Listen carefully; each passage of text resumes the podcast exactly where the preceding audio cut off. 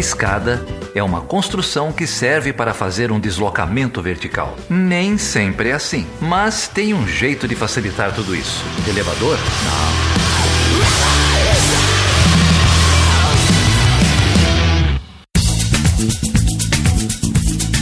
Seja bem-vindo e seja bem-vinda a mais uma edição do Chutando a Escada. O meu nome é Felipe Mendonça. E eu sou o Geraldo Zaran. E hoje, Geraldo, a gente vai falar com quem, cara? A gente vai falar com o professor Cláudio Couto, lá da Fundação Getúlio Vargas de São Paulo. O Cláudio é coordenador do mestrado profissional em gestão e políticas públicas. Publicou um artigo no, no Nexo, na semana do primeiro turno, uma semana antes do uhum. primeiro turno, falando sobre eleição, sobre racionalismo do PT e a gente convidou ele para gravar aqui.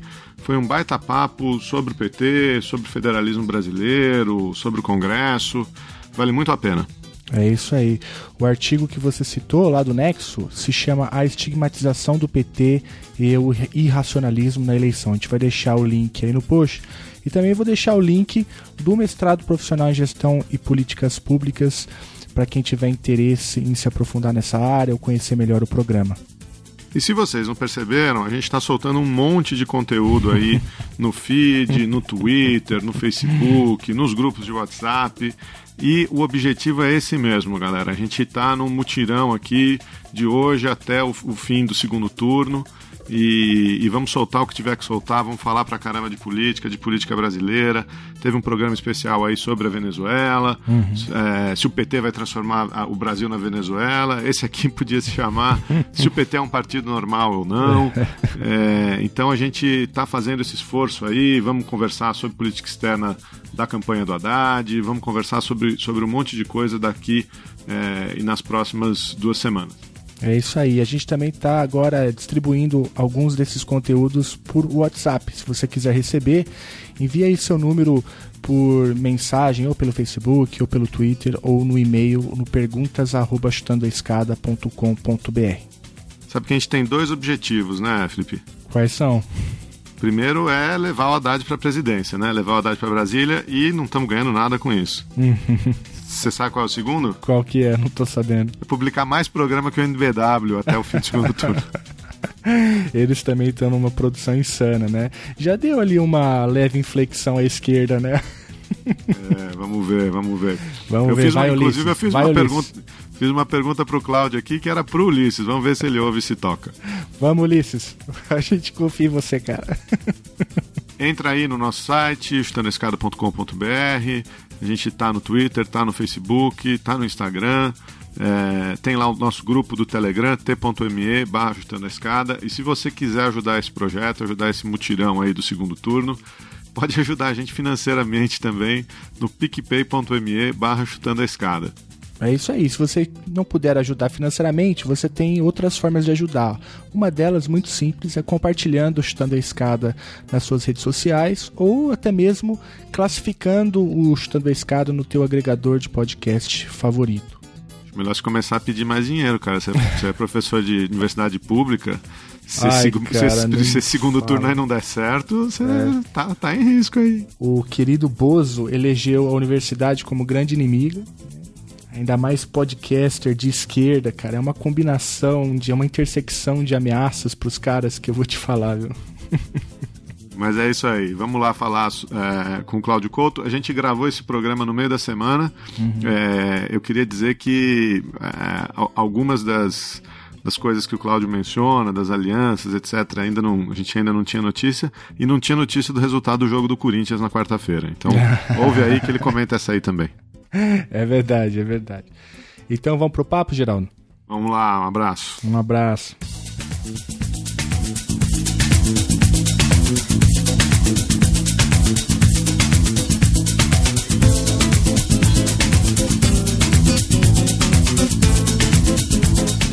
Então a gente está aqui hoje com o professor Cláudio Couto. Cláudio é coordenador do mestrado profissional em gestão e políticas públicas da Fundação Getúlio Vargas de São Paulo. Foi meu professor há tanto tempo que acho que a gente nem gosta de citar muito isso. É, mas é um eu grande. não sabia. é, me ajudou muito na, na, na minha trajetória e, e tem uma participação aí na, no debate público né, sobre eleições, sobre a vida partidária, sobre a conjuntura.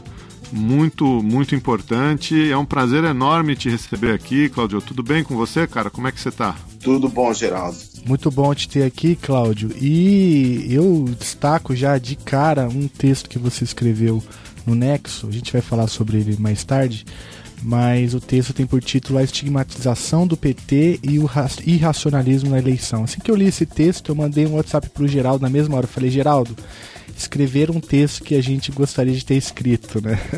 Esse texto é muito, muito bom, muito interessante. E é muito bom ter você aqui também, viu, Cláudio? Muito obrigado. Obrigado. Cláudio, se quiser se apresentar um pouco para os nossos ouvintes, cara, você é professor da, da Fundação Getúlio Vargas mas você tem uma, uma trajetória aí estudando a, a, vida partidária brasileira, né? Tem uma série de trabalhos publicados. Quer contar um pouquinho aí dessa trajetória para o pessoal?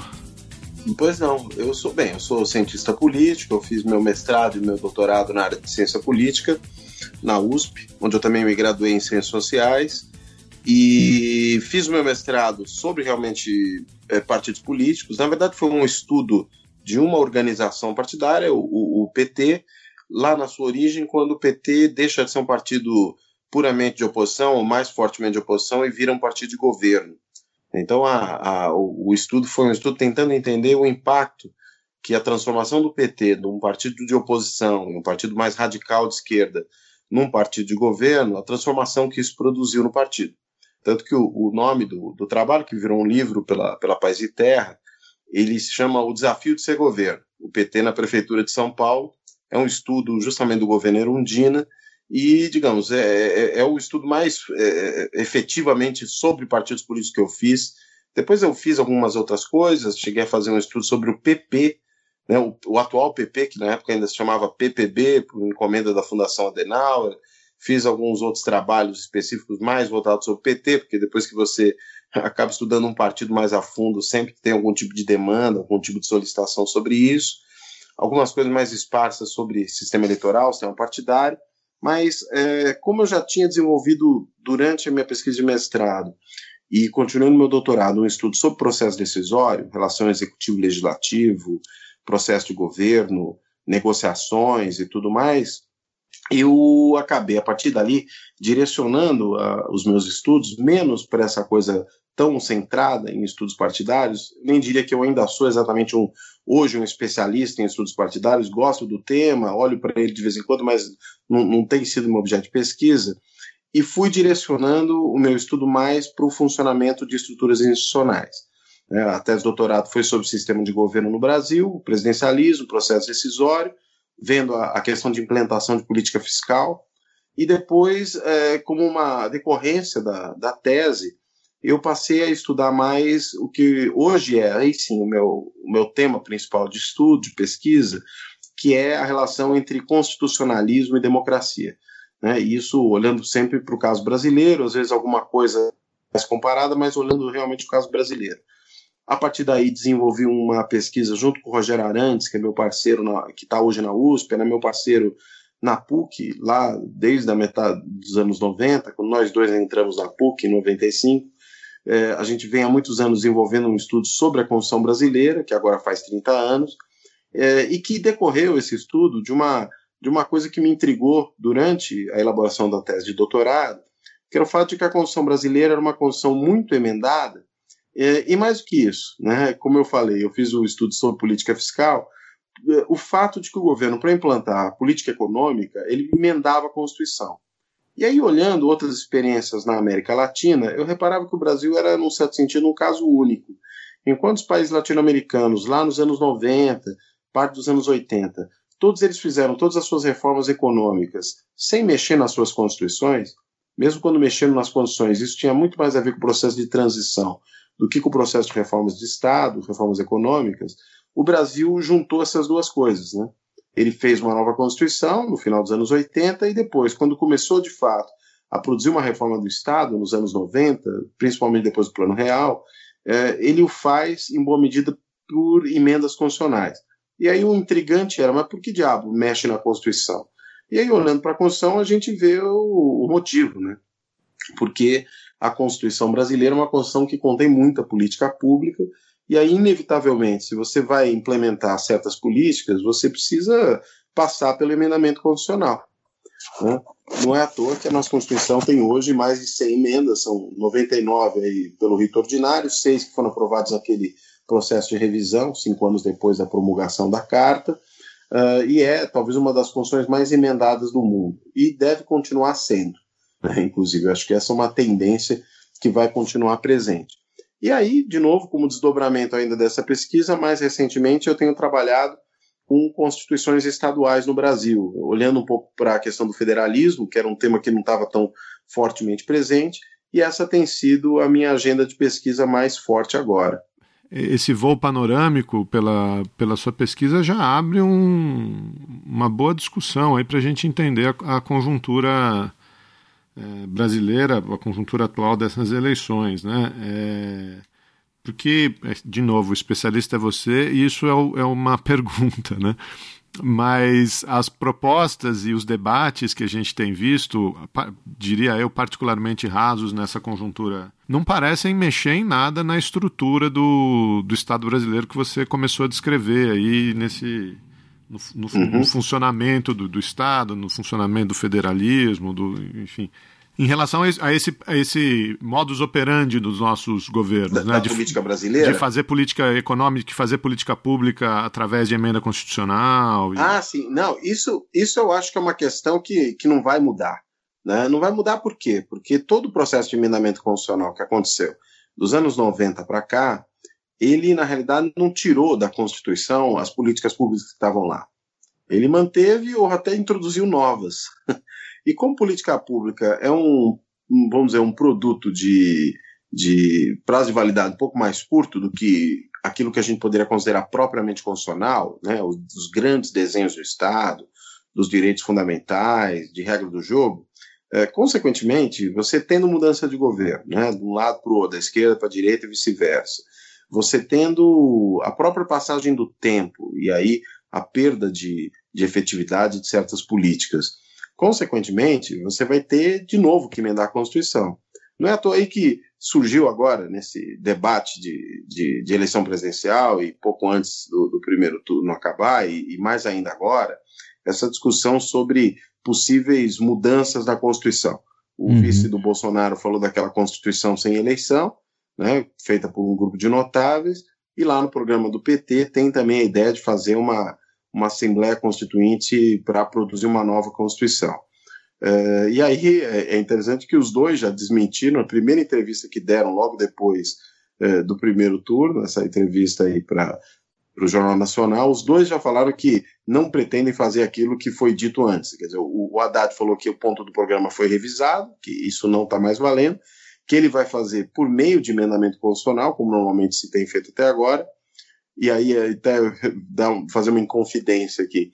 É, uma, um trabalho recente que eu e o Rogério fizemos sobre os 30 anos, vai sair um livro lá pelo INSPER, que é o livro organizado pelo Naércio Menezes, deve estar quase pronto para sair. É, e a gente fez uns seminários lá para discutir os capítulos, e aproveitando que o Haddad era professor do INSPER, a gente chamou o Haddad para discutir o nosso. Então vamos dizer que ele, no debate ali com a gente, reconheceu perfeitamente isso que Constituição você muda por meio de emendamentos, isso é normal, isso é inevitável e é do jogo. Né? Então, é, quando veio aquela proposta, claramente é coisa um pouco da ala mais, digamos, carbonária do PT, que sempre gosta de um agito, e colocou essa coisa de nova constituinte. É, mas duvido que o próprio Fernando Haddad tenha lá muita afinidade com essa proposta, pegou muito mal. Nesse momento aí que se levanta uma série de dúvidas sobre as credenciais democráticas de todo mundo, e aí só o PT, só para o Bolsonaro. Claro que no caso do Bolsonaro acho que é muito mais verdadeiro do que no caso do PT. E aí ele teve que realmente fazer uma revisão, já tirou um dos pontos que estava no programa de governo. E ao reconhecer essa necessidade de emendamento, o que ele está apontando é exatamente isso. Ele vai fazer uma política fiscal, vai ter que emendar. Se vai mexer na educação, provavelmente vai ter que emendar. Veja você, por exemplo, o caso dos fundos da educação, Fundef e Fundeb são coisas que estão na Constituição. Eles fiz, foram feitos por meio de emenda constitucional, os dois, o, do, o Fundef, Fundef lá do, do, do período Fernando Henrique, e depois o Fundeb já nos governos do PT. Então, isso é, é, foi feito assim porque precisa mexer com uma série de outras políticas que estão lá na Constituição. que assim vai continuar sendo. Vai ser para fazer, por exemplo, a renovação ou não da, da DRU, da desvinculação das receitas da União. Se for fazer reforma tributária, vai ter que mexer. Até essa entrevista aí com o Haddad deu, ele falou disso. É, e assim vai. Ou seja, você tem uma infinidade de coisas que está dentro da Constituição. Portanto, eu diria, isso não é uma fase da nossa Constituição, do nosso constitucionalismo. Isso é uma característica inerente a ela. Enquanto essa Constituição estiver em vigor, ela vai continuar sendo emendada, né, e é praticamente infinito o processo, porque quem muda coloca mais coisa dentro. E aí essa nova coisa vai ser emendada depois por outra. E por aí vai. Só um é. detalhe que vale a pena dizer. E isso obriga os governos a terem é, uma maioria, quando montam suas coalizões, uhum de é. mais de 60% das cadeiras nas duas casas, né, na Câmara e no Senado. Porque se não tiverem isso, não conseguem emendar a Constituição, logo não implementam suas agendas. O que aumenta o custo do, do presidencialismo de coalizão no Brasil. Né? Não, é, não é exatamente uma, uma coisa impossível montar coalizões, tanto que todos os governos têm montado, nem é uma coisa impossível emendar a Constituição, tanto que todos os governos têm emendado, mas evidentemente está mais caro você construir uma coalizão com uma super maioria que é necessária para emendar a Constituição, do que você tivesse uma maioria só para é, pura e simplesmente aprovar leis ordinárias ou alguma outra lei complementar.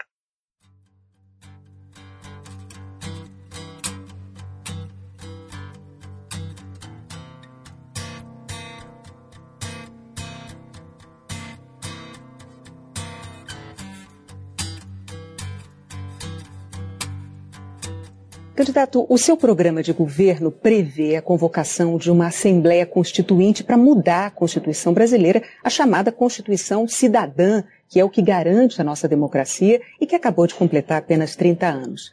Juristas dizem que a nossa Constituição ela não permite a convocação de uma Constituinte, não há previsão para isso. Só há previsão de reforma por uma emenda constitucional e que precisa da aprovação de três quintos dos deputados e dos senadores. E essas emendas, elas não podem mudar cláusulas pétreas. Essas não podem ser alteradas de jeito nenhum. Bom, em primeiro lugar, sobre a primeira pergunta, nós revimos o nosso posicionamento. Nós vamos fazer as reformas devidas por emenda constitucional. Quais, ela, quais delas? Primeiro lugar, a reforma tributária. No Brasil, quem sustenta o Estado é o pobre, infelizmente. Quem paga mais imposto proporcionalmente à sua renda é o pobre. E os muito ricos não pagam absolutamente nada, pagam uma proporção muito pequena da sua renda. Essa reforma tributária será feita por emenda constitucional, que prevê, inclusive, a isenção de imposto de renda para quem ganha até cinco salários mínimos, uma proposta defendida por nós desde janeiro de 2018 e que contempla o nosso plano de governo. Segunda reforma importante é a reforma bancária. Não é possível continuar convivendo com essa concentração de bancos, com as taxas de juros que eles cobram do empresário que quer produzir e do consumidor que quer comprar no crediário. Se nós fizermos com que o juro baixe, o lucro do empresário sendo maior que o, que o juro, as pessoas vão voltar a investir e vão voltar a contratar. E se nós diminuirmos os, os impostos da classe média e dos mais pobres, eles voltarão ao, ao mercado de consumo e exigirão dos empresários que contratem força de trabalho para produzir mais. Essas duas medidas são essenciais para a retomada do crescimento e vão ter que ser feitas por emenda constitucional. A terceira emenda constitucional importante é o fim do congelamento de gastos que afetou drasticamente o investimento.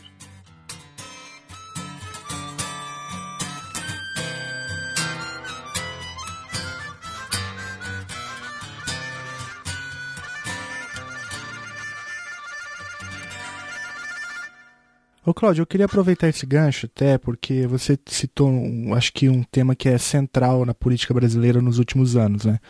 É, que é justamente esses dilemas do presidencialismo de coalizão. É, como você bem disse, a, essa, essa, necessidade né, de se fazer emendas à Constituição parece que é algo é, comum e perene desde a da Constituição de 88, para a execução de política, seja ela qual, em qual área for. Né? E, e, e para emendar uma Constituição, você precisa ter uma maioria maioria qualificada, o que acaba impondo um desafio é, para o partido no poder, porque certamente tem que fazer ali as coalizões, né? Alguns chamam isso do dilema da governabilidade, que aparece bastante na imprensa. E de uns anos para cá, talvez tomados pela, pela Lava Jato, parece que há um, no senso comum um entendimento de que essa lógica da coalizão é, e, da, e, da, negociação política é, seria algo é, típico do petismo, né? E que, portanto, deveria é, ser, ser, enfim, é, criticado, deveria ser é, escanteado do jogo político. É, se você pudesse explicar um pouco mais para o nosso ouvinte o que, que, o que, que é isso, né? o que, que é esse presidencialismo de coalizão, quais são os, os desafios que isso acaba pondo no jogo político brasileiro e até que ponto o PT inovou nessa lógica né, da governabilidade. E aí eu já até emendo no último comentário, porque ah, o segundo turno ainda não aconteceu, mas a gente já tem um mapa do Congresso, né, e quer seja o PSL ou quer seja o PT, é, esse mesmo dilema está posto para o próximo presidente. Né? Bem, é, eu acho que o PT não inovou em absolutamente nada no que se refere ao uhum. presidencialismo de coalizão. Acho que é importante colocar isso. O que o PT fez foi exatamente a mesma coisa que foi feita durante, por exemplo, os dois governos do Fernando Henrique. Né? É, o, que, o que vai variar, evidentemente, é o que está presente na conjuntura, quem são exatamente os parceiros da coalizão, mas a mecânica é a mesma. E, e a que, que se refere presidencialismo de coalizão? Essa é uma ideia muito interessante que foi sacada pelo Sérgio Abranches lá no final dos anos 80, quando ele escreve um artigo com esse nome, Presidencialismo de Coalizão, e ele está justamente apontando para uma característica do sistema político brasileiro, e ele pensava no período pré-regime militar, pré-64, alguns chamariam agora de movimento militar, mas eu prefiro chamar de ditadura militar, né? É, ele chamava atenção para o fato seguinte, que a gente tinha um sistema presidencialista, portanto com separação de poderes, Entretanto, não tinha, como é, por exemplo, no modelo clássico do presidencialismo americano, apenas dois partidos, em que o presidente, se tem maioria numa das casas, nas duas casas do Congresso, ótimo, senão ele vai ter dificuldade numa delas, gera governo dividido, e aí tem que negociar com o partido de oposição. O caso brasileiro, ele trazia uma característica que estava presente também em regimes parlamentaristas, que é o fato de que você tem vários partidos. Embora não são todos os parlamentarismos, tem vários partidos, isso não tem, não é nenhuma característica específica do parlamentarismo, só era mais comum se encontrar multipartidarismo, né, vários partidos e não apenas dois, em regimes parlamentaristas. E aí o que acontecia no parlamentarismo para conseguir escolher um gabinete, um primeiro-ministro e os seus aliados, que era a montagem de uma coalizão para construir uma maioria onde ela não existia, também se fazia aqui.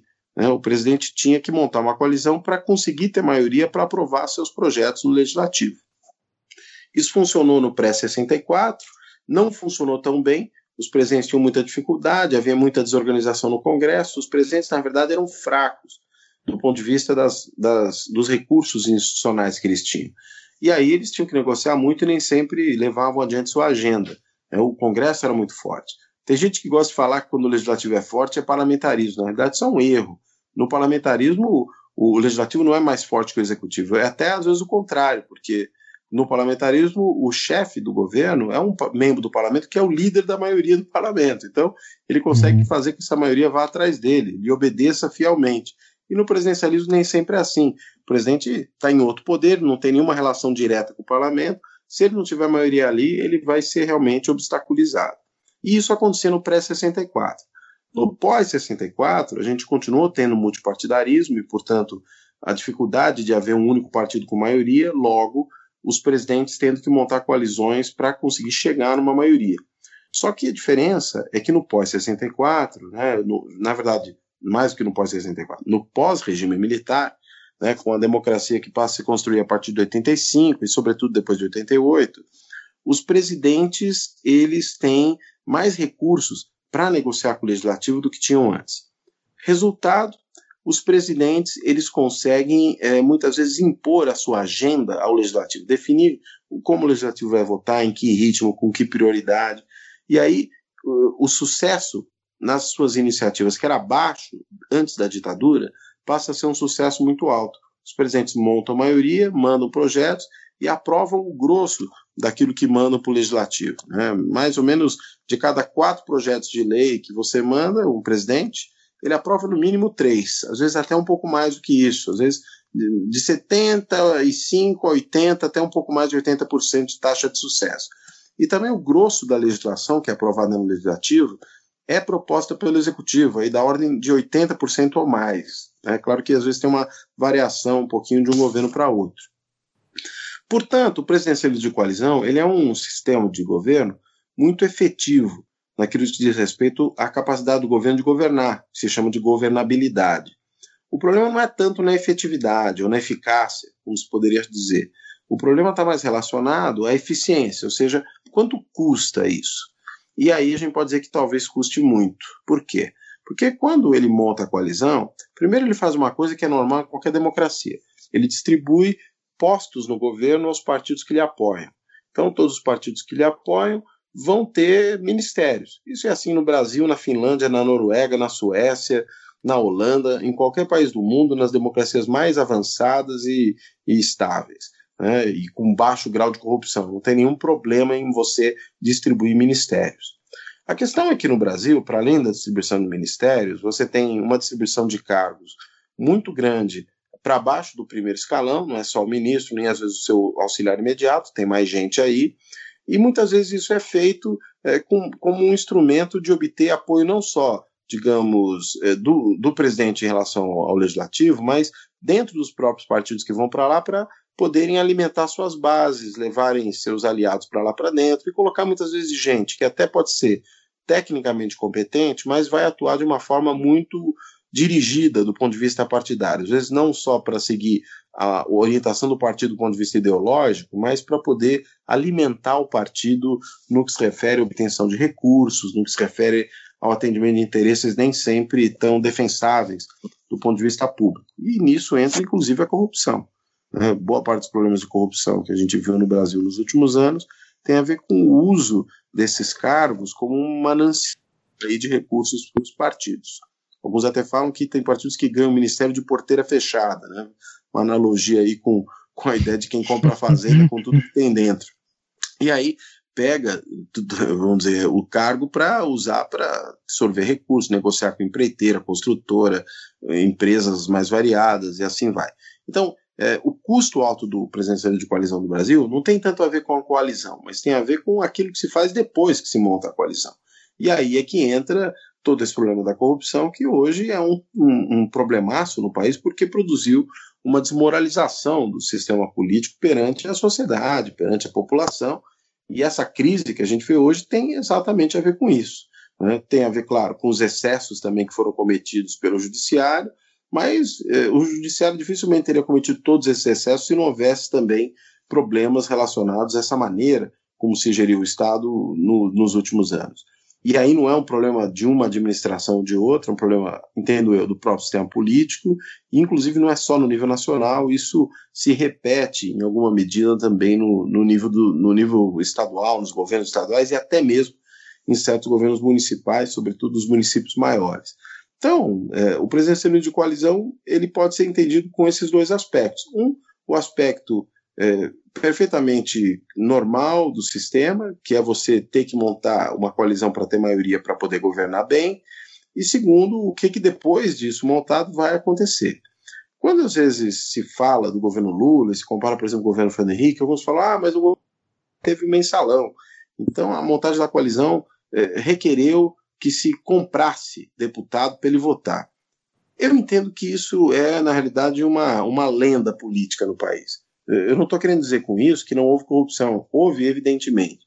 O que eu estou querendo dizer é o seguinte: é que eh, não é que se comprou o deputado para ter maioria. A partir do momento que você monta uma coalizão, os seus parceiros são seus sócios. Se existe corrupção naquele governo, eles vão ser sócios também na corrupção. Não é que eles estão, na verdade, sendo comprados para votar com você. Eles estão com você. E aí o que você fizer, eles farão. Eu entendo que o mensalão tem muito mais, muito mais a ver com isso. Né? É que, claro, a narrativa que fala em é, compra de deputado para votar, ela é muito mais charmosa, né? ela, ela mostra uma, uma grande conspiração, ela uhum. aumenta um pouco a atratividade da história. Mas a história talvez seja um pouco mais singela do ponto de vista da sua mecânica. O que não quer dizer que não haja problemas sérios aí, não tenha havido e eles não merecessem ser combatidos. Mas é, não é assim que se constrói presidencialismo de coalizão no Brasil. E a gente pode finalmente falar do fracasso que foi é, o governo Dilma, do ponto de vista da gestão da coalizão. O governo Dilma não é à toa que ele sofre impeachment. Né? Ele é derrubado pelo Congresso, onde tinha maioria em algum momento. Por que, que aquele, aqueles deputados e senadores que votavam com o governo, de repente derrubam o próprio governo? O que aconteceu ali foi uma presidente com muita dificuldade de dialogar, muita uh, reticência em, por exemplo, até receber parlamentares no, no, no, Planalto. Há um número que saiu lá no começo do governo Temer, que mostrava que o Temer conseguiu receber em 100 dias de governo mais deputados do que a Dilma tinha recebido em seis anos. E quando você tem um número desse, você vê, bem, alguma coisa estava errada. Quando se presta atenção no relatório do relator do impeachment e em vários dos votos naquela sessão que foi um show de horrores na Câmara, você vai ver tanto no relatório como em várias declarações de voto queixas graves a respeito de como o governo Dilma tratava os legisladores. Então, é, esse tipo de situação, uma presidente que não sabia lidar com o legislativo, pode minar, inclusive, a coalizão. E se minar a coalizão, isso, isso se juntar com outros problemas, escândalo, crise econômica, impopularidade, etc., manifestação nas ruas, isso acaba levando até, como levou, a derrubada do governo. Então, o presidencialismo de coalizão, para finalizar, é eficiente, é, é, melhor dizendo, é eficaz, não é muito eficiente, e se não for bem gerido, o que nem é tão, tão difícil assim de fazer, mas a Dilma se esmerou no contrário disso, se não for bem gerido, pode levar até mesmo à queda do governo só para é, concluir esse, esse pensamento, tem um argumento dessa literatura e desses comentadores que dizem que o preço da coalizão vai subindo, né? E aí, num certo sentido, é, o governo do PT teria sido vítima do seu próprio sucesso, né? É, de que à medida em que é, o, o, governo se perpetuou e foram quatro eleições seguidas, né, quatro vitórias seguidas e, portanto, quatro coalizões seguidas, é, que o preço desse apoio é, subiria a cada nova rodada, né, ou, ou seja, que a distribuição de cargos e que é, a formação é, de os, os mesmos cargos é, que, que foram suficientes no primeiro momento não seriam num segundo, isso, enfim, teria, teria levado é, essas, essas, o, o, manejo dessa coalizão em, em adição a, a, todo, toda a falta de trato da Dilma, etc., mas o, o manejo dessa coalizão teria sido é, dificultado pelo próprio sucesso do PT. Você é, aceita esse argumento? Você acha que tem alguma coisa aí ou, ou isso é, tem, tem uma influência menor? Olha, eu sinceramente não vejo muito fundamento para essa, essa ideia, né? eu entendo o seguinte: o, o aumento do custo da coalizão pode decorrer de duas coisas. Uma primeira, que é apontada, por exemplo, em estudos do Carlos Pereira, que é um professor da FGV do Rio. Se você tem uma coalizão muito dispare ideologicamente, isso aumenta o custo da, da coalizão. Isso faz sentido, né? porque, afinal de contas, você tem, digamos, partidos todos da esquerda, ou todos da direita, ou partidos, vamos dizer, do centro para a esquerda, do centro para a direita, e, e você não tem muita distância ideológica entre eles, isso reduz o custo de negociar a coalizão, porque está todo mundo mais ou menos alinhado em torno de um certo tipo de ideia. E aí, claro, você vai ter a partilha de poder e tudo mais, mas você não tem muito motivo para atrito. Se aumenta a distância ideológica, você tem um partido muito à esquerda e outro muito à direita, digamos, você tem no mesmo governo o PCdoB e, e o PP, né, o Partido Progressista, fica mais difícil. Isso aumenta o custo. E aumentar o custo, enfim, talvez eh, vá ter mais exigência em relação àquilo que o governo tem que entregar. Desse ponto de vista, talvez os governos do PT tenham enfrentado dificuldades maiores do que, por exemplo, os governos do Fernando Henrique, porque você tinha mais proximidade ideológica entre os partidos da coalizão do Fernando Henrique do que tinha entre os do governo do, do entre o PT e os seus aliados mais à direita. Então, acho que esse é um argumento que pode fazer sentido. E, claro, essa situação piora durante o governo Dilma, aí sim, porque aumenta a fragmentação partidária. Mas a gente tem um crescimento contínuo da fragmentação partidária, e nessa eleição agora, última, uhum. esse negócio foi para os píncaros, né, chegou ao ápice. É, com o aumento da fragmentação partidária, aumenta o custo de coordenação. É mais difícil coordenar. Desse ponto de vista, eu, eu acredito que seja verdadeiro dizer que talvez tenha aumentado o custo da coalizão. Mas não por uma mera questão do tempo e de que com o tempo vai aumentando a exigência, mas porque aumentou a fragmentação. E aí acho que, finalmente, tem esse outro elemento, essa dificuldade da ex-presidente de se relacionar com o legislativo, inclusive até de bater papo com o deputado, que é uma coisa necessária quando você está num sistema como esse.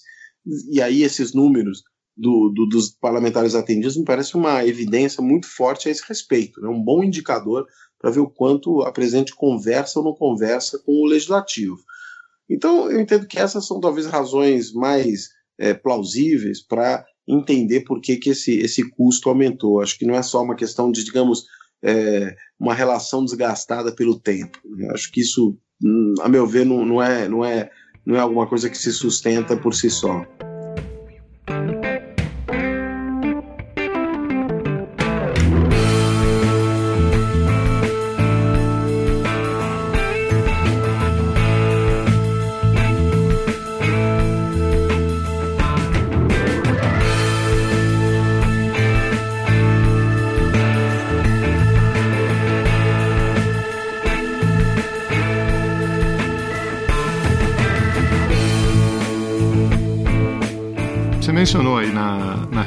A atuação do PT como um partido tradicional, né? como alguém que, que, que montou historicamente coalizões do mesmo jeito que todos os outros partidos da nossa República.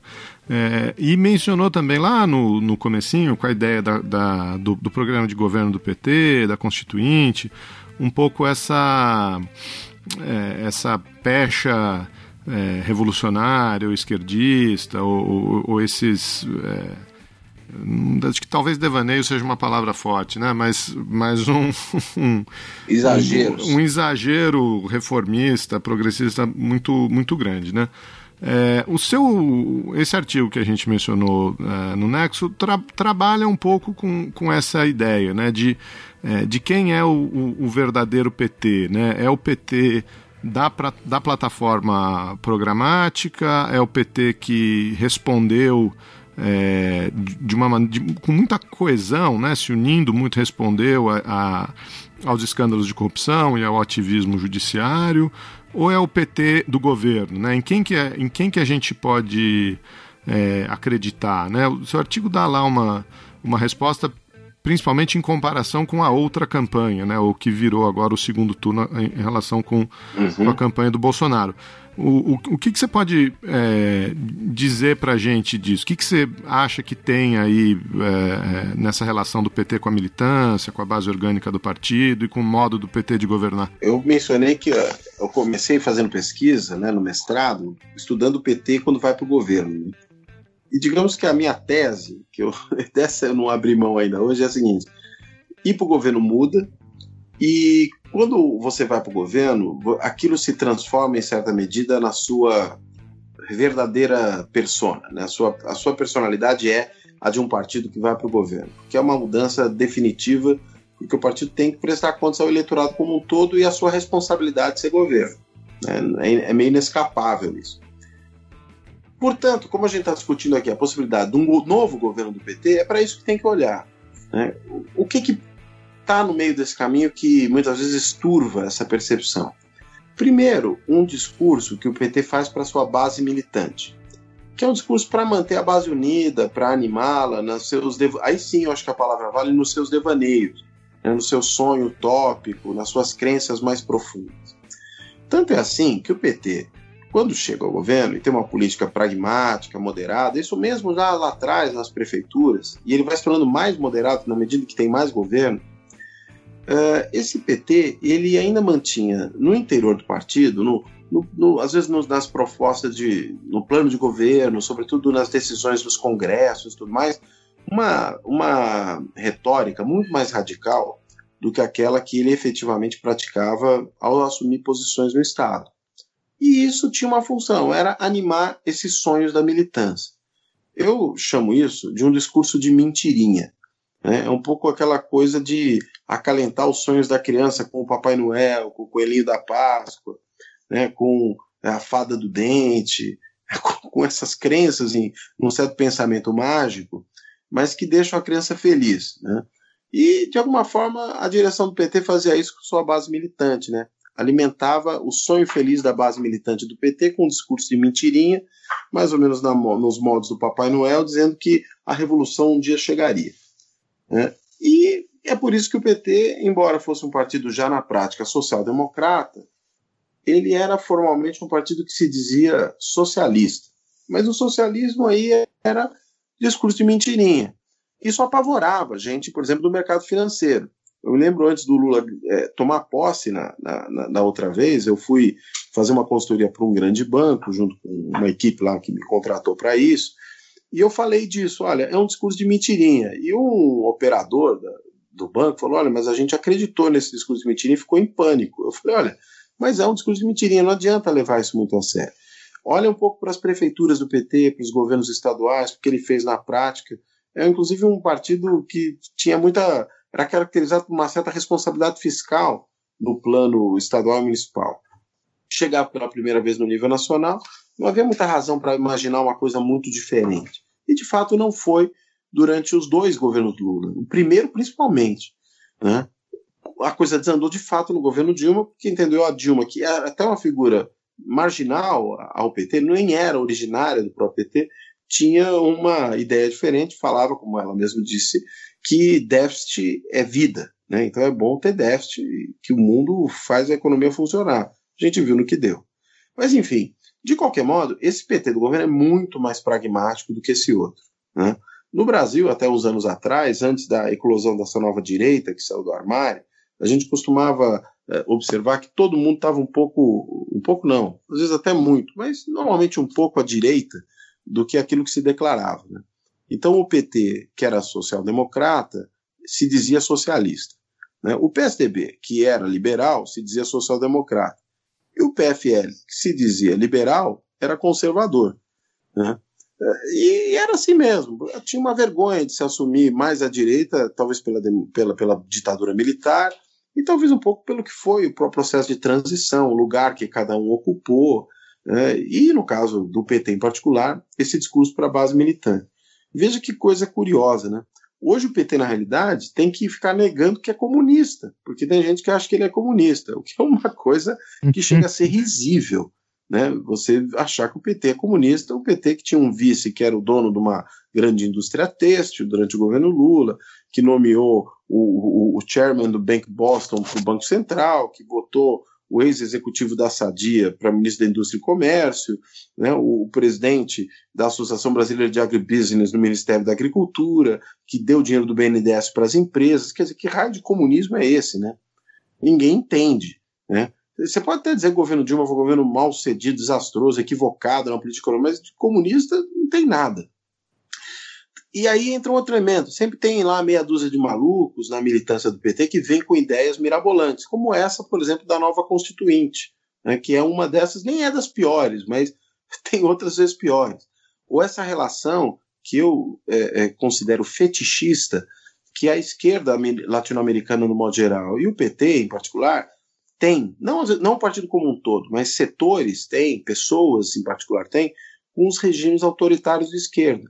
Então, essa coisa de ser incapaz de criticar Cuba, de dizer que a Venezuela é uma maravilha, que tem democracia na Venezuela, quando a gente vê que já se trata de uma ditadura e que caminhava nessa direção já há muito tempo, pelo menos desde o início dos anos 2000. Né? Eu, particularmente, já falava isso lá atrás, levava malho do pessoal, falava, não, a Venezuela é uma democracia. Falei, pô, vocês não estão enxergando as coisas. Ou seja, há, há, por setores aí da esquerda, no modo geral, e no caso aí do PT, essa relação fetichista com esses regimes de esquerda que impede que seja feita a crítica que eles merecem ter, como ditaduras, como regimes autoritários, como regimes que não se coadunam, inclusive, com aquilo que o PT fez na prática no país. Ele nunca defendeu para aqui algo que ocorria lá. Só que como defende esses regimes, se relaciona com eles e, e, e, e, diz que quando alguém fala que é ditadura que não é, começa a gerar desconfiança aqui. E as pessoas falam, bem, então vocês são bolivarianos. Mas aí você olha 13 anos de governo do PT, não tem nenhum resquício de bolivarianismo. Né? É, tem lá discursos de militantes inflamados, mas que nunca tiveram consequência alguma, nem foram acatados por gente do governo. Enfim, então tem que ficar desmentindo tudo isso. E houve também um certo discurso de setores da mídia que alimentou isso. Né? Gente que falou repetidamente ao longo de anos. Né? Hoje mesmo, ouvindo no rádio mais uma vez o Arnaldo Jabor, de novo, falando que o Lula tinha um sonho bolivariano. Isso é uma, é uma loucura. Nunca teve nada próximo disso. Né? Mas se você repete isso durante 15 anos, tem gente que começa a acreditar. Né? Ele usava até a expressão leninista. Eu acho que o Zé de Seu, por exemplo, é um leninista. Essa bobagem que o Zé de Seu falou esses dias, né, de que o PT conquistaria o poder, é um sinal disso agora. Não significa que o partido como um todo seja leninista e nem que implementasse práticas leninistas no governo. Né? É, há uma distância imensa. Então, eu entendo que essa incongruência entre o discurso e a prática, né, esses fetiches, e também a estigmatização de que o PT foi alvo por parte de setores aí dos formadores de opinião, de setores da imprensa, né, de alguns intelectuais, repetidamente, né, o tempo inteiro como mantra, produziu em certos setores da sociedade né, esse receio de que o PT seja muito mais radical do que é.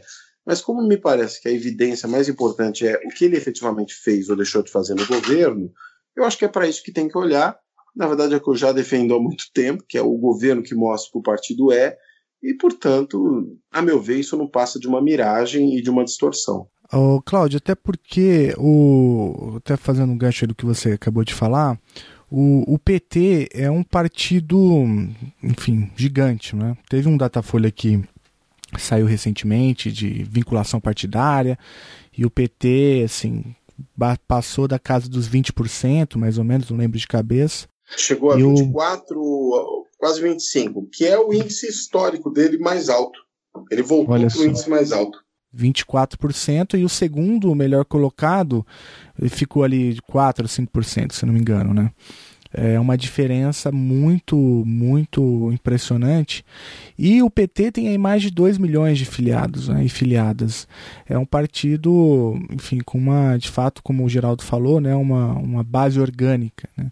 E com um partido desse tamanho, você tem ali diversas forças em disputa. Né? Então, você, a gente estava falando aqui dos fetiches, dos devaneios, do pragmatismo.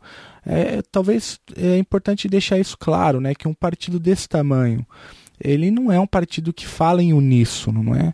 É um partido que tem correntes, que tem discussões, que tem disputas, não é? Sem dúvida nenhuma. Tem disputas e tem gente de tipos muito diferentes em diferentes lugares, né? Claro que você pode ter um ou outro dirigente que carrega esse radicalismo consigo. Quando a gente olha para o PT, são os grupos minoritários, né? Os grupos que foram sempre derrotados é, nas convenções do partido, nos congressos, e cada vez mais derrotados, quanto mais o partido amadurecia, quanto mais o tempo passava, ele se tornava um partido em posições importantes institucionais do Estado, e, consequentemente, tinha que fazer coalizões, né? Como é que um partido tão radical, por exemplo, faria aliança com o PTB, com o PR, né, com o, o, o PP, ou até mesmo com o PMDB, né? Por quê? Porque essas pessoas mais radicais estavam escanteadas, tinham posições secundárias, não definiam a linha do partido, estavam lá. E quando você vai para os militantes, aqueles militantes de base, você tem sempre uma ingenuidade maior, né? uma crença nessas coisas mais singelas da ideologia política, que não tem a ver com a política na prática, né, com a política pragmática. E às vezes, por essa ingenuidade, é, ideias mais disparatadas, né, ideias que não fazem muito sentido, que assustam os outros, né, que às vezes mais, nem são tão radicais, às vezes são mais radicais, mas, enfim, não vão ser levados adiante. Né. E, e, tem a ver com isso que você falou, né? com esse tamanho, né? com um partido muito grande, um partido com muita, muito apoio popular, com simpatizantes de todo tipo. Quanto maior é, mais variedade tem de gente, de pensamentos, de uma série de coisas, alinhado à esquerda, mas é, alinhado à esquerda que vai né, daquela meia dúzia de gatos pingados, que são, digamos, os trotskistas do partido, que ainda sobraram, até uma grande gama de gente pragmática, alinhada aos sindicalistas, alinhado, eh, alinhadas aos, a certos setores eh, do funcionalismo público, da intelectualidade, dos políticos profissionais, pura e simplesmente, que é o que efetivamente predomina. Né? Então, às vezes você toma a parte pelo todo, né, numa, numa falácia da composição aí, você imagina que aquele pequeno radical ali expressa a ideia do partido inteiro. Há um caso interessante, até exemplar disso. É, até eu vi alguém levantando isso recentemente numa, numa discussão sobre essa questão do PT não ser radical. É, no governo Lula, último ano do governo Lula, teve uma Conferência Nacional de Direitos Humanos, que resultou num Plano Nacional de Direitos Humanos. E isso deu muita polêmica na época, por quê? Porque era uma grande conferência, com um monte de gente participando, propondo todo tipo de coisa, e o que você teve no final foi um grande catadão de ideias que tinha de tudo ali, inclusive coisas contraditórias entre si. E o governo que fez editou um decreto que ele basicamente publicava as propostas, mas que não eram normas a serem adotadas. E aí houve um grande fuzuê em torno disso, como se o PT fosse, por exemplo, implantar a Revolução Bolivariana no Brasil no dia seguinte. O que o governo estava fazendo era pura e simplesmente é, publicando aquilo que a conferência soltou. Agora, resolução de conferência é uma coisa que depois o governo vai ver se usa ou não. Ele toma como uma informação, um dado a mais, como ocorreu na conferência de saúde, de educação e tudo mais. É, agora, passou essa imagem, né? Até hoje tem gente falando disso. Na época, o, o Estadão fez um editorial falando que o PT estava querendo acabar com a democracia no Brasil, destruir o Congresso. Claro, a oposição explorou isso para pintar o PT como essa besta fera radical, mas tudo isso, na verdade, era pura e simplesmente fumaça, qualquer coisa que é, de, de real naquilo não existia.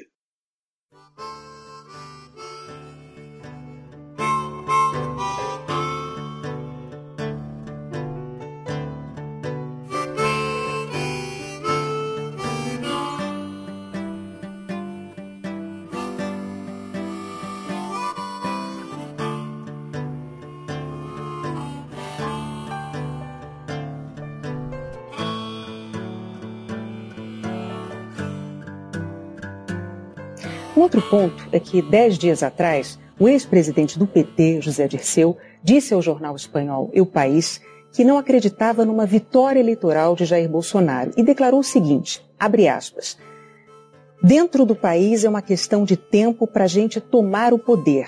Aí nós vamos tomar o poder, o que é diferente de ganhar uma eleição. Fecha aspas. O que o senhor diria aos seus críticos que se preocupam com a democracia brasileira no caso de o senhor se eleger presidente? Sobre a segunda pergunta, o ex-ministro não participa da minha campanha, não participará do meu governo e eu discordo da formulação dessa frase. Para mim, a democracia está sempre em primeiro lugar.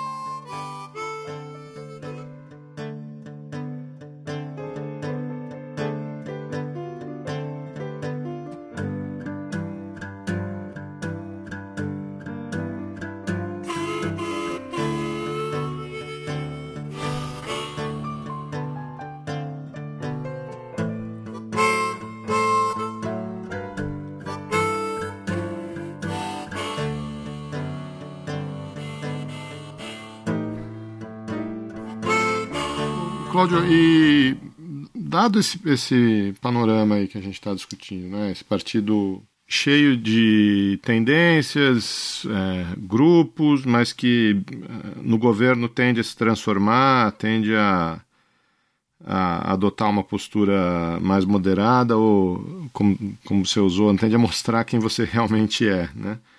É, a gente está caminhando para um, um segundo turno, a gente entrou num segundo turno em que boa parte da, dos analistas ou dos, dos comentadores estão é, dizendo que o PT é, teria que adotar uma postura mais humilde, teria que fazer autocrítica, é, teria que é, largar essa a pauta do que estão chamando a pauta do Lula livre, né? É, ou como você mesmo já falou aí, uma proposta constituinte, uma, uma vinculação com a Venezuela é, se mostrar conciliador, acenar é, para os outros, outros candidatos, para o Ciro Gomes, para a Marina, é, enfim, até para o Geraldo Alckmin, para tentar construir aí algum tipo de coalizão nacional é, contra a candidatura do, do Jair Bolsonaro. Né?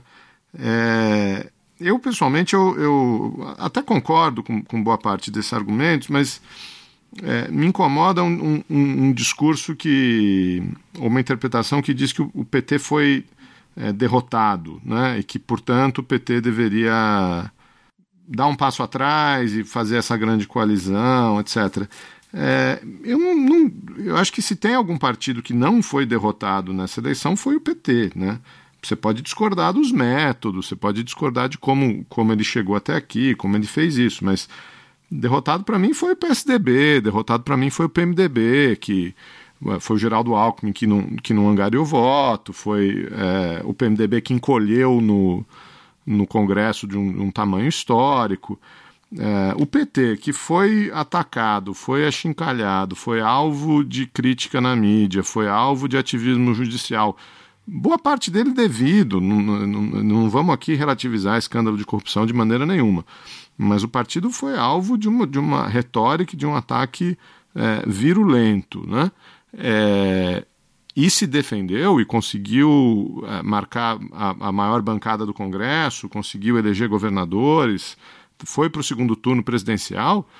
É, também não me parece que essa tenha sido uma derrota, né? É, como que você equaciona essas coisas? É, o caminho é esse mesmo? O caminho é o da conciliação? É possível essa conciliação? Os grupos do PT é, vão aceitar isso ou, ou o que, que, você acha dessa, dessa nossa conjuntura aí do segundo turno?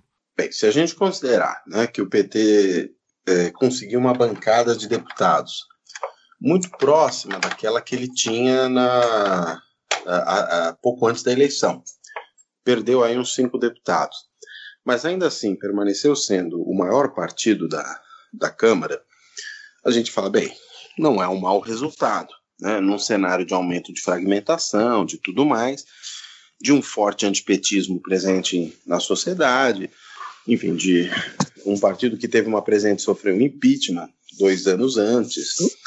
São tantas coisas aí que você fala, bem, então o partido até que deu uma volta por cima, e eu acho que deu. Um outro indicador são esse, é essa pesquisa né, do Datafolha que mostra o partido que revoltou a ser o partido mais popular entre eleitores, né?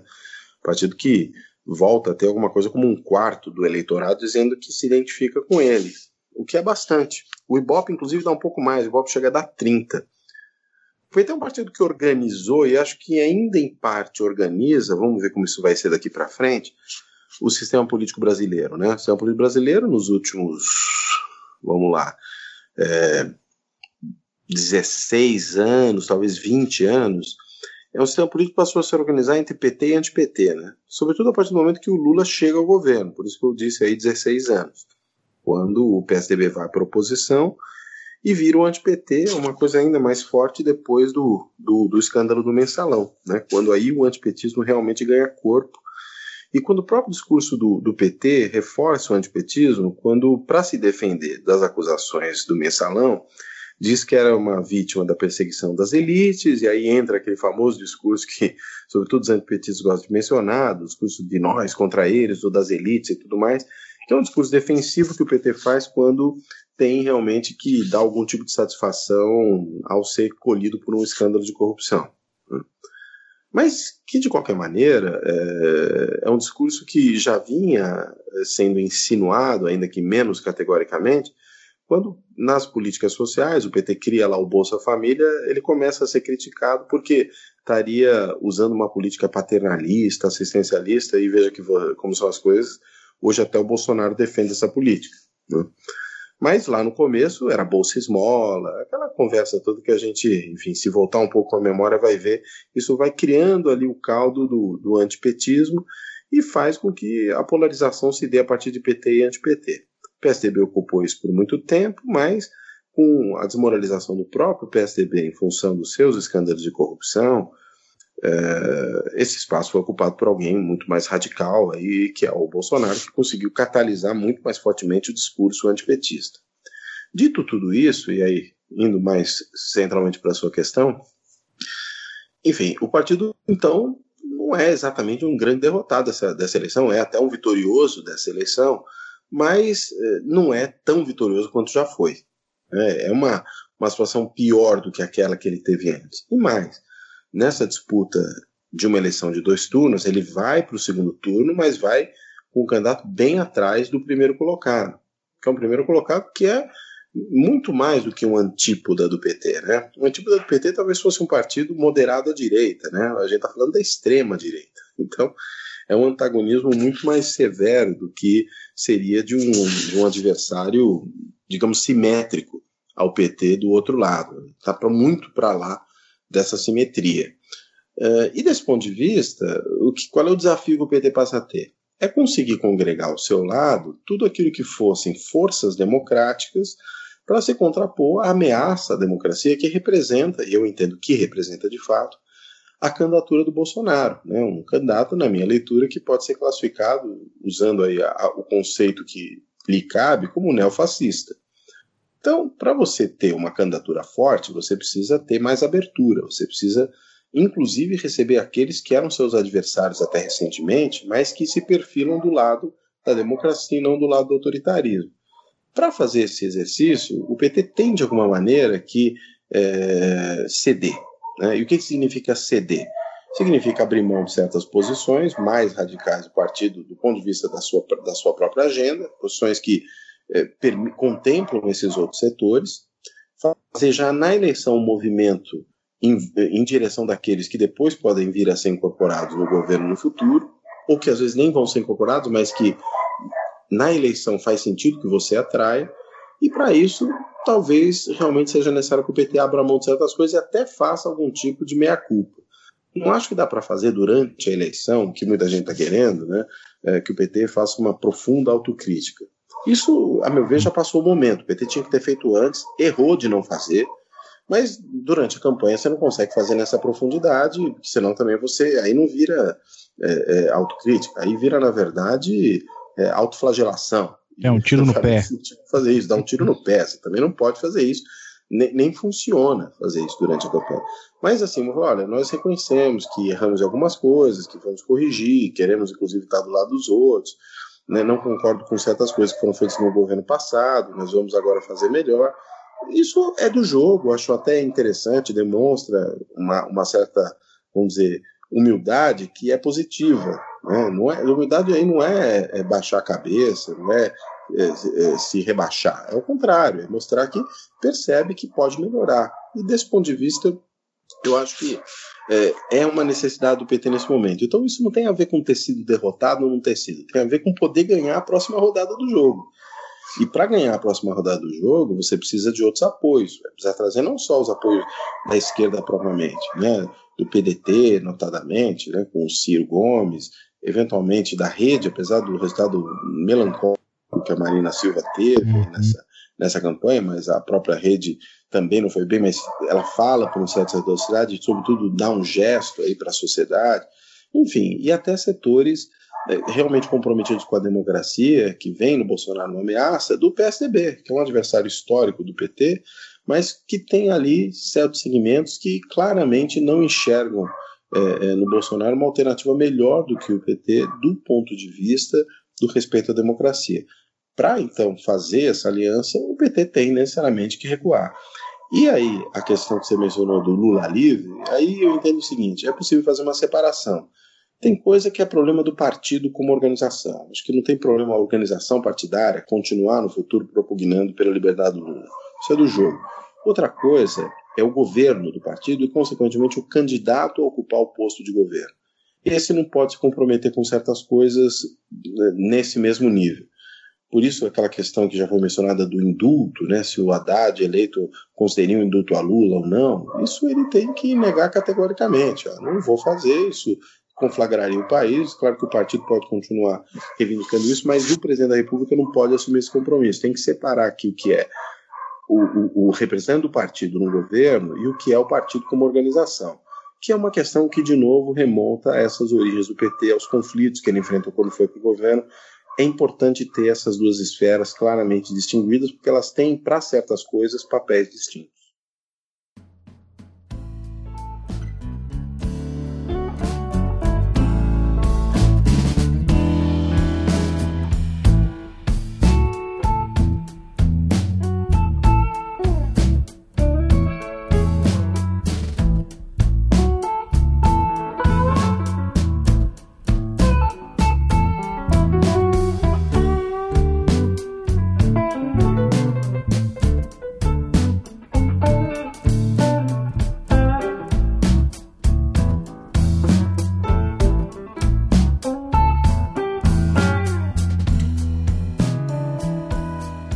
Cláudio, e agora aproveitando também essa deixa, é, no texto que a gente citou aqui já duas vezes lá no Nexo, é, o texto começa com uma frase é, que muito marcante, né? Diz o seguinte: o Partido dos Trabalhadores cometeu muitos erros dos quais ainda não se retratou.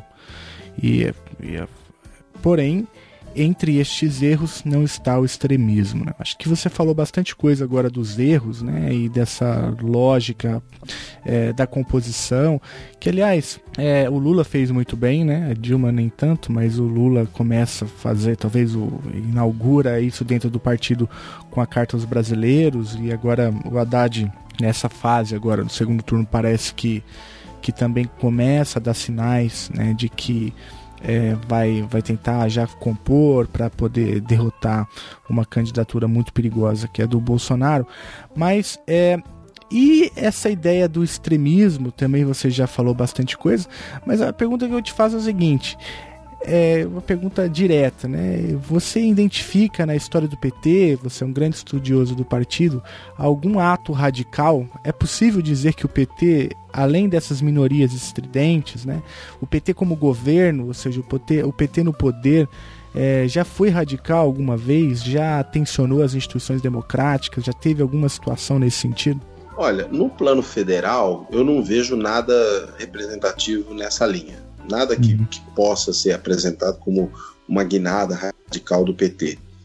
É, a única coisa que eu me lembro que foi um momento, eu diria muito mais um arrobo pessoal do que propriamente um sinal de radicalismo do governo, foi quando um jornalista americano, não lembro se do New York Times exatamente, ele resolveu soltar uma reportagem insinuando que o Lula era um bêbado.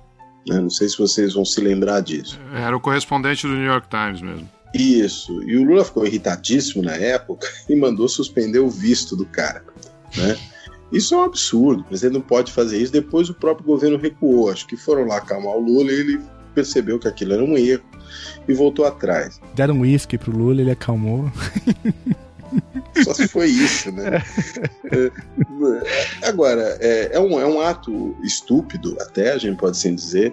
É, o problema é o seguinte: esse não é exatamente um ato que você possa caracterizar como uma política de governo, né? Um governo, digamos, que cancela vistos de seus críticos. É diferente, né? Era um, foi um ato pontual de um arrobo, me parece, do presidente da República em relação a uma, uma coisa que o irritou, tá errado. Não dá para é injustificável fazer isso. Felizmente voltou atrás agora. Como não, me, não foi exatamente uma política de governo, foi um, um repente, é, eu diria, é, não, não, não chega a ser uma coisa problemática, sobretudo pelo recuo.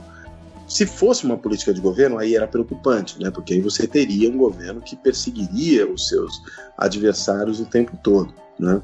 Então, no governo federal, né, como você veja, a única coisa que eu consigo me lembrar que possa ser identificado como radical é. Né, e é uma coisa muito pontual e, e da qual houve recuo rápido. Né. Quando a gente vai para as experiências do PT em governos municipais, estaduais, aí eu acho que a gente pode encontrar alguns casos lá na origem, né, quando o PT começou, ganhou seus primeiros governos, ele era um partido mais radical na origem, algo parecido com o que, de certa maneira, o PSOL é hoje, do ponto de vista das suas posições.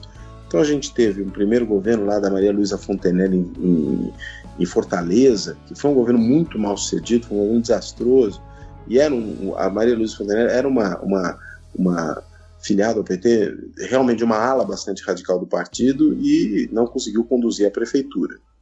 Foi um caso lá atrás, no começo dos anos 80, uma prefeitura que o PT ganha logo no, aliás, em 85, para ser mais preciso, ela ganha em 85 e, e o governo vai muito mal. Dali para frente, quando ganha a onda das prefeituras de 88, inclusive Prefeitura de São Paulo, Prefeitura de Campinas, vai ganhar Porto Alegre, né? É, essa onda aí já são de prefeituras em que, mesmo petistas que chegam ao governo ainda com uma certa dose de radicalidade, rapidamente amadurecem e vão se tornando mais moderados. Acho que o caso exemplar é o da Irundina em São Paulo. E aí os conflitos mais fortes foram entre esses governos que se moderavam, os petistas que ganhavam moderação, e lideranças do partido que ficavam só na máquina partidária, que cobravam mais radicalidade dos governantes. Foi aí que surgiu muita, muita tensão que havia, por exemplo, entre Erundina e o Falcão em São Paulo. A questão é que esse foi um processo de duplo aprendizado. Né?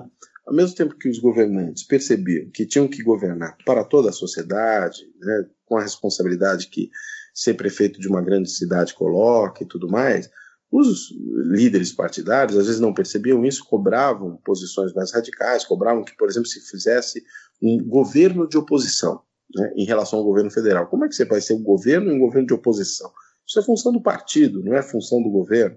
De novo, essa distinção que eu já mencionei aparecia ali como uma questão não resolvida. Mas a questão é que essas prefeituras foram realmente momentos de aprendizagem para o partido.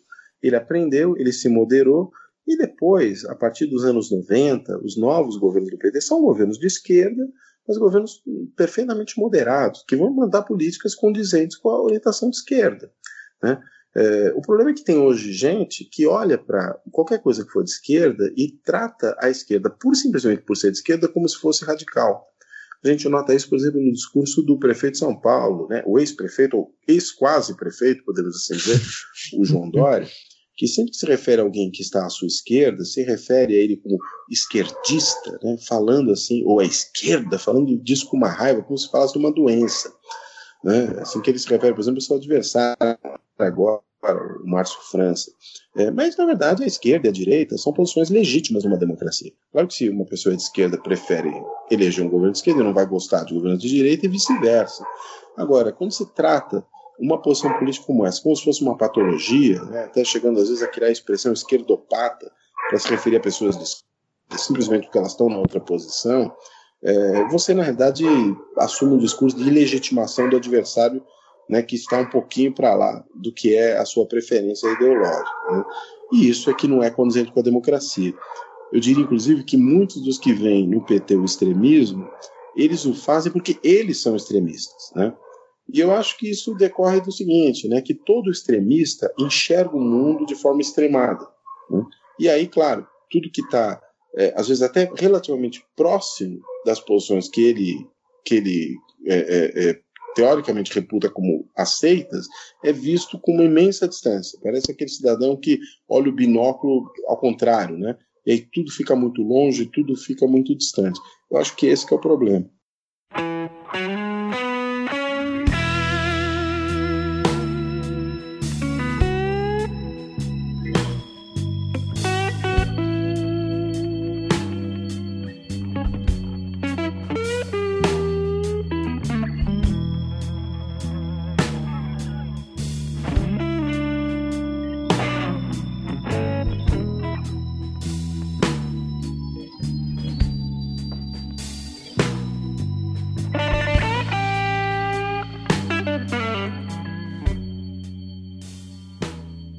Cláudio, se tivesse que apostar, você acha que o Haddad vira ou que o Corinthians vai ser campeão esse ano? Bem, da Copa do Brasil, acho que o Corinthians tem alguma chance. Do brasileiro, a gente tem que brigar para não ser rebaixado, porque a coisa tá feia. É, agora, o Haddad virar, eu diria que talvez seja meio caminho entre essas outras duas possibilidades aí, né?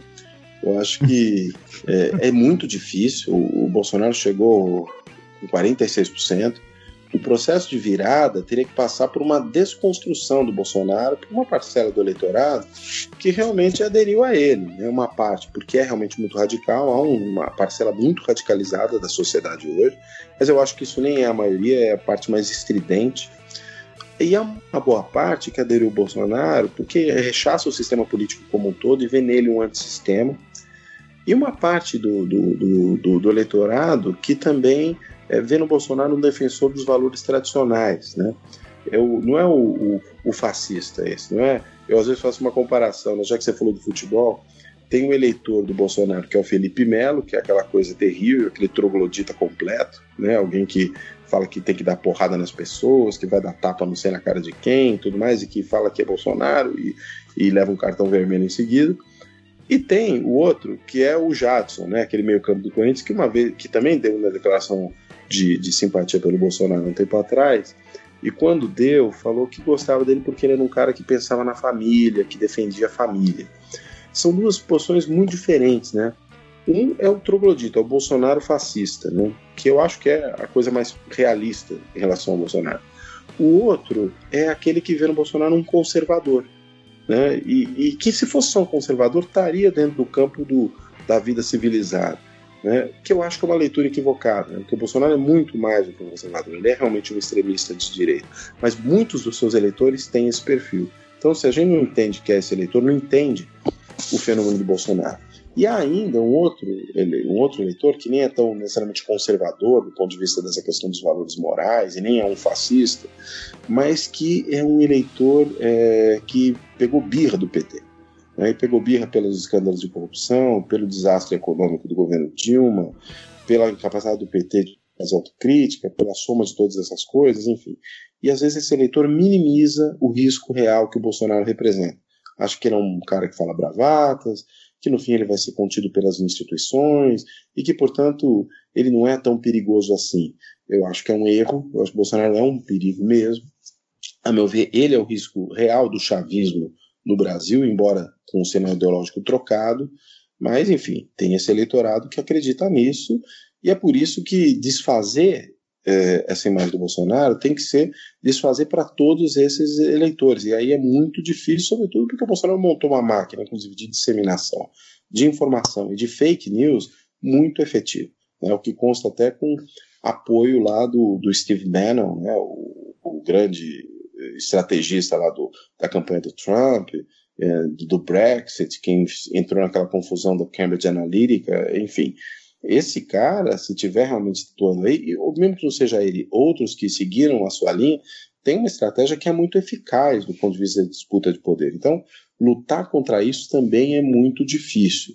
Talvez o grande trunfo esteja na possibilidade, primeiro, de algumas pessoas caírem na real, de que estão entrando numa roubada, né, e depois de mostrar que é, o Bolsonaro é muito frágil do ponto de vista do seu entendimento sobre o que o governo deve fazer. Se isso for mostrado, eu acho que é possível desmontar um pouco e aí, claro, ter um certo crescimento.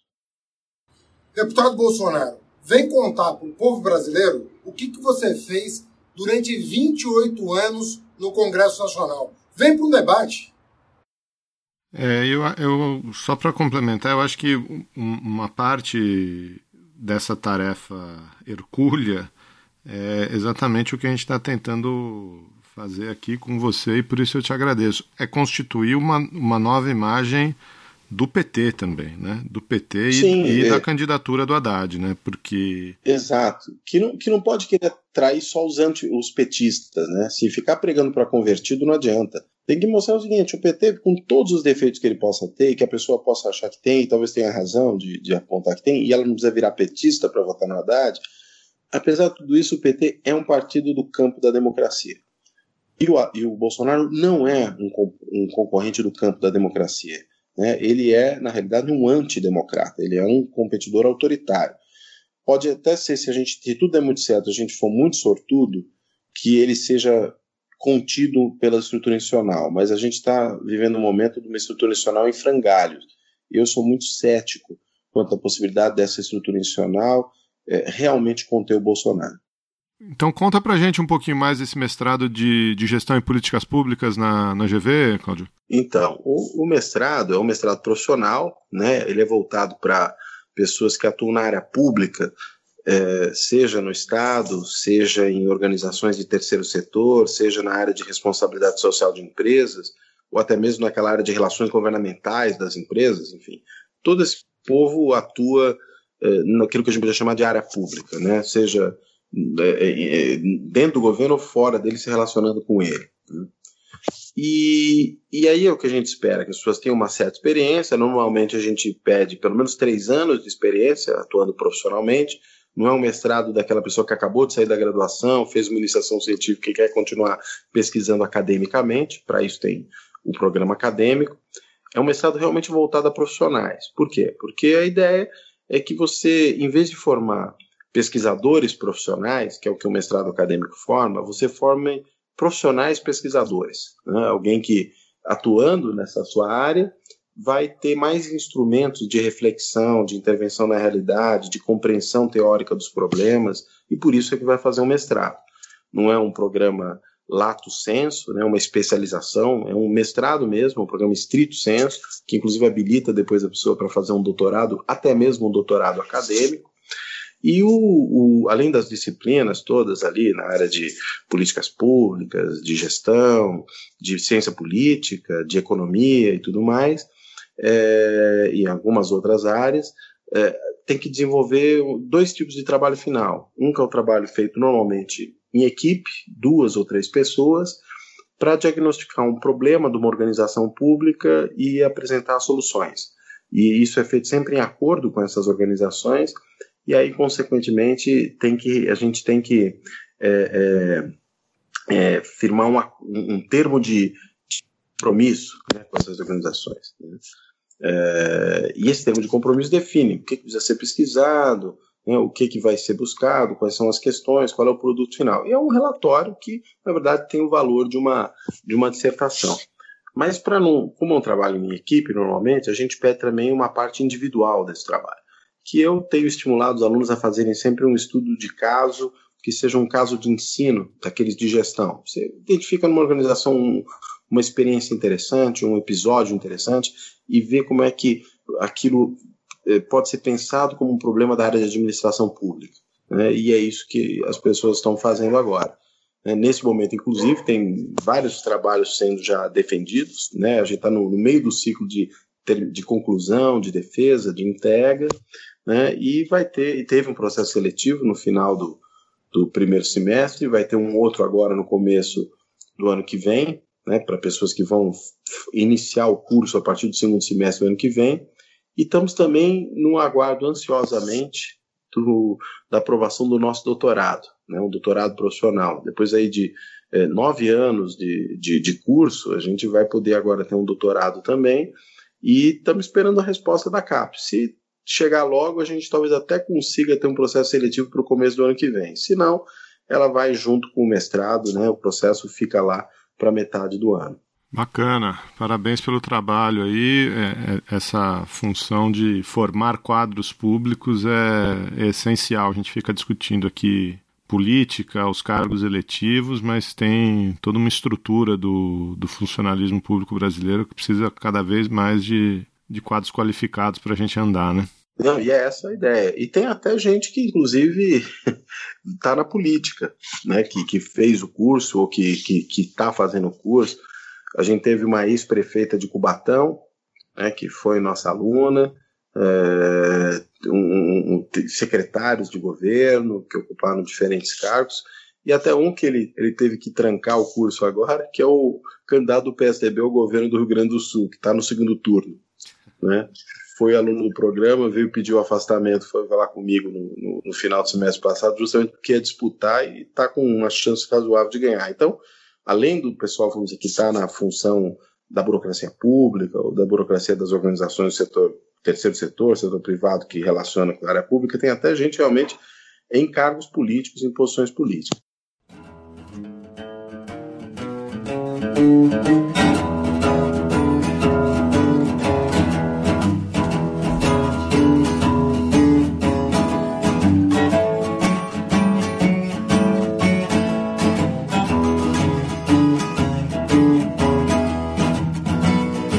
Gente costuma fazer uma brincadeira no final com o nome do podcast. A gente pergunta para os nossos convidados é, de quem ele gostaria de chutar a escada. E aí com isso a gente tá. Você pode dar uma banda, né? Dar um ipom, enfim, alguma coisa que te incomoda, que pode ter relação com o tema ou não. Então a pergunta é essa, Cláudio, nesta conjuntura maluca, de quem você chuta a escada hoje, cara? Eu juro! Eu nem tava lá. A culpa nem foi minha. Foi dela. Essa maldita escada que derrubou a minha amiga. Ah, eu chuto a escada do irracionalismo. Né? Uhum. Dessa incapacidade de observar os fatos e conseguir avaliar as coisas com base não nos preconceitos ou na raiva, mas nos fatos, né? nas evidências. Eu acho que se o irracionalismo for superado, a gente vai para um caminho muito mais seguro. Super obrigado, Claudio. Obrigado pela. Pô, foi legal, foi divertido. Muito legal, gostei demais. Eu, eu, eu não sabia dessa relação sua com o Geraldo. Quando eu compartilhei o texto com ele, ele falou: vamos conversar com ele. Eu falei, porra, cara, claro, claro, cara, eu leio tudo que o cara escreve. Muito bom, eu tô muito legal, cara, gostei demais. Valeu mesmo por ficar com a gente até essa, essa hora da noite. Obrigado, foi, foi bem legal a conversa.